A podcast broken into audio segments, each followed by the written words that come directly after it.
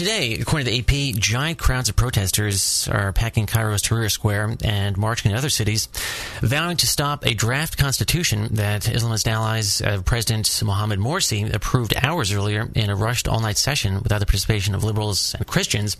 Anger at Morsi even spilled over into a mosque where the Islamist president joined weekly Friday prayers. Now, in his sermon, the mosque preacher compared Morsi to Islam's Prophet Muhammad, saying the Prophet had enjoyed vast powers as leader, giving a precedent for the same to happen now. And on the phone is the editor and chief of Gawker over in New York, he was there recently. By the way, his name is AJ Delorio, and he was there with Animal New York editor Bucky Turco. They were in Cairo covering the protests even a couple of days ago. Good morning, AJ.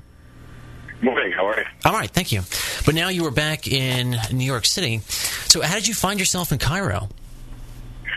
Uh, it was it was actually a somewhat last minute decision we did. Um, we were attempting to go to Gaza.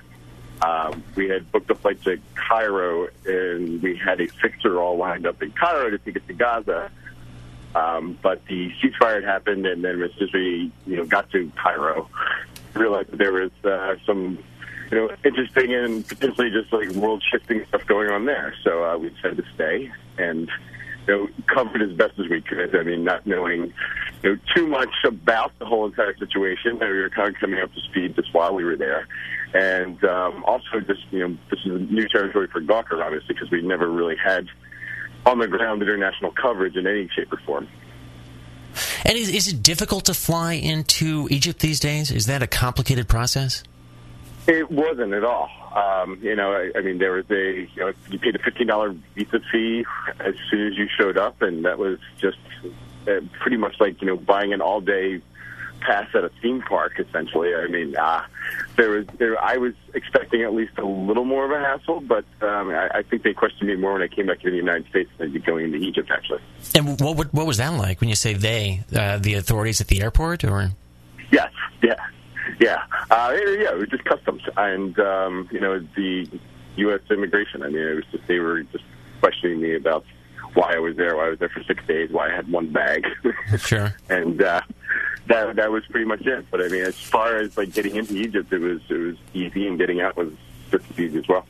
And once you are there, I'm sure that uh, things are. I, well, are, are, they, chaotic? They certainly seem that way when I watch cable news with the, the protests happening and just the authorities that are cracking down. It, it seems like a truly dangerous place. Is that what you witnessed? Well, that that was it was it was interesting because we we showed up. Our hotel was around a half a block away from Tahrir Square, and we gotten the. You know, I, I think anybody should. I think everyone should experience an Egyptian cab ride at some point in their lives because it's pretty much the closest thing you'll get to like a Jason Bourne thrill ride. Nice. Um, you know, they have no really discernible traffic laws. Uh, headlights are optional. And uh, where we were was right in the middle of the protest. So we pulled up to our uh, to the lobby of the hotel, and there were around 20 protesters basically destroying a truck right in front of it. So the cab driver had pulled us around in an attempt to go a back way, and by the time we got there, the truck was on fire. Uh, so we had to move hotels, and then went across the Nile. But it was interesting because, as you know, coming right into it like that, you felt like there was you're in the heart of chaos. But you know, the longer we stayed there, you figured out that it was very localized.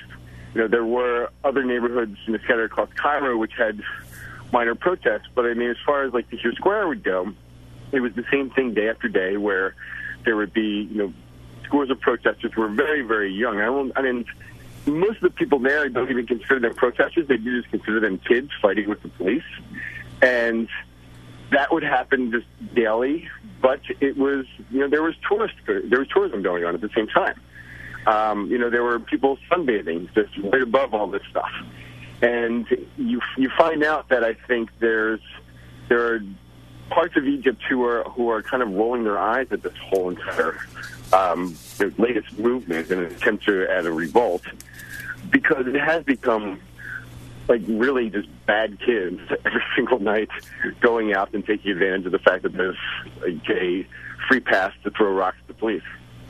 But what do you think the mood is in the country by and large? That they are indifferent to President Morsi's power grab, or?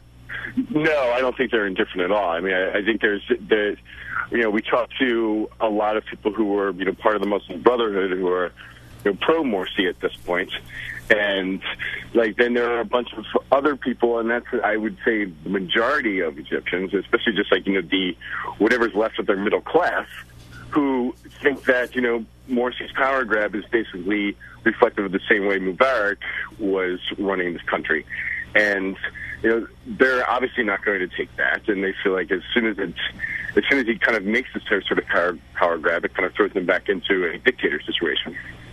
And I read stories about sexual assaults that were happening in Tahrir Square. Yeah. And is that something that you witnessed?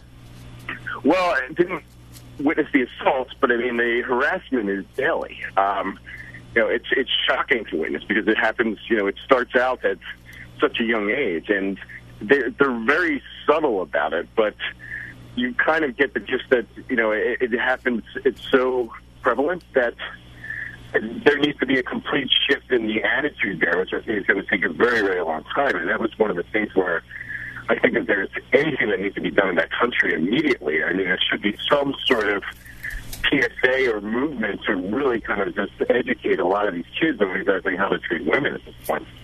No, of course, that's just horrifying to me when I when I read those stories about women that are attacked, uh, just attacked on the street, but in a sexual way as well. It just it's it's horrifying to me to imagine yeah. that, that is is commonplace. I, I don't even uh, I, I, I would hope that that would change, and of course it will at some point. I would think.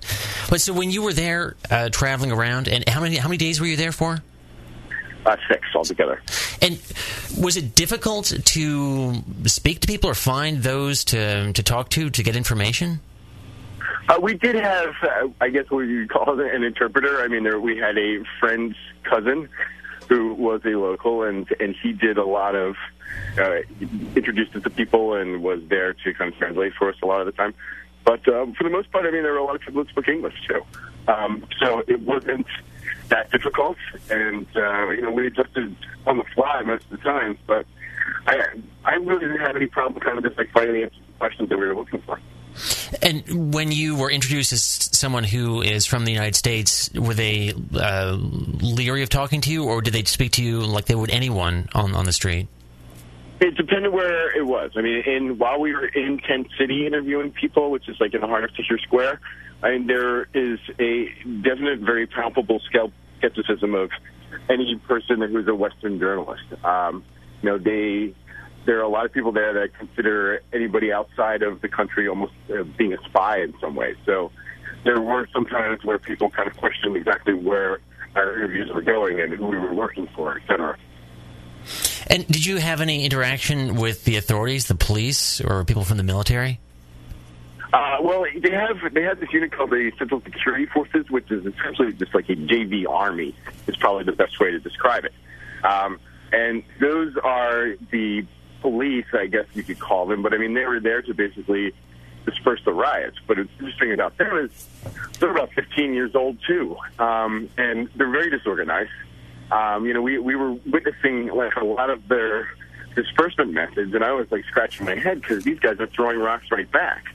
Um, you know, and I think that, there's really not a, a very active police force in the traditional sense that we would think of it.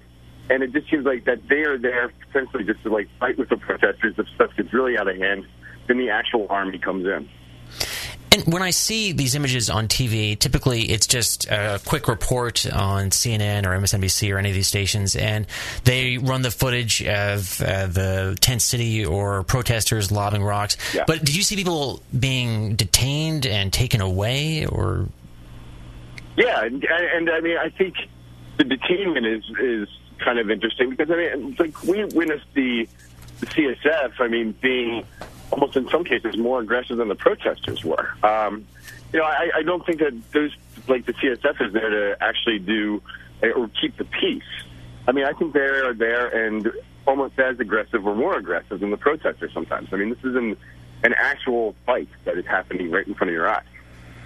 And since you were there for six days, what, what did you learn overall, or what, what is your impression of what's happening there right now? Well, I, you know two things. I, I for the most part, I, I would. I hate that. I wish there was a better word than inspired, but you can see exactly just you know the makings of a revolution, or at least an attempt at it, you know, happening in real time, which was something that I don't think I've, I've ever seen before in my life. Um, you know, I've been to Occupy Wall Street and whatnot, and, and this is is being done with a, obviously a lot more passion and violence than you know those protests were. But uh, I, you also see a country that's really in disarray, like in a head slapping way almost. Um, but I, I think there's, I wouldn't say it's unsafe either. I think that's a little bit uh, wrong of, I guess, just like mainstream media, just to show all these protests like time in time out, and just like it looks like it's a city that's a country that's turned into chaos. Because um, there is a way to travel around it. You can go a mile and a half outside of Tahrir Square into Zamalek, and then it's essentially just it's probably the equivalent of just the Hamptons in some ways. And I saw in the comment section of uh, a couple of your, your Gawker stories, some people were taking issue with the idea of you parachuting in and then just jumping mm. out quickly. How would you respond to those who were critical of your, your trip there? Well, I, I can understand it, but I think also at the same time, I mean, there's there's no way. I, I think when you we do parachute in, and uh, I mean, there are a couple of other journalists who've been covering this for a while who had the same objection, but I, I think anybody can go there and see with their own eyes some of the stuff that's happening right in front of it. Um, in terms of just like the, the nuances of it, I, I mean, I think that it's stuff that is basically so ongoing that um, you know, for me, it's just going there and trying to kind of relate to this as a person who's essentially on the outside and trying to kind of you know really digest everything that's going on. And I, think anyone can actually do that and get up to speed it quickly. So I don't think it really matters that much as to just like how experienced we are or if this is offensive in the way we're presenting it. Um, you know, we're not trying to do Wall Street Journal reporting or New York Times reporting, and they're doing very, very good jobs at it. But um, you know, for me, it was more about kind of saying, "Hey, can we actually just cover this type of international news, and can it work on Gawker?" I mean, that's still yet to be seen. But uh, you know, for me, I think it just this is a very good recruiting trip more than anything else. And do you think you'll go back at some point? I would love to do another uh, something along those lines. At least now having this experience under my belt, to them. because um, I mean, I think we quickly realized just like how unprepared we were in some ways. Um, but I think for the most part, I mean, what I'd like to see happen is I'd love to set up, have some freelancers that are covering it, like a lot of these hotspots, like regularly, and have them do some of the stories that their publications may not be, you know, game to actually publish. And uh, you know, I think that's like the point of Gawker is to kind of do some of the stories that the mainstream media is kind of at least overlooking or just not focusing on. Thank you so much for talking to me, AJ. And just so I don't mangle your last name again, would you pronounce it for me? Sorry about that. It's Daulerio. Daulerio. Okay, I got it. Yeah. All right, thank you again, AJ. All right, thanks, Tom. All right, take care. That is AJ. From Gawker, he is actually the editor in chief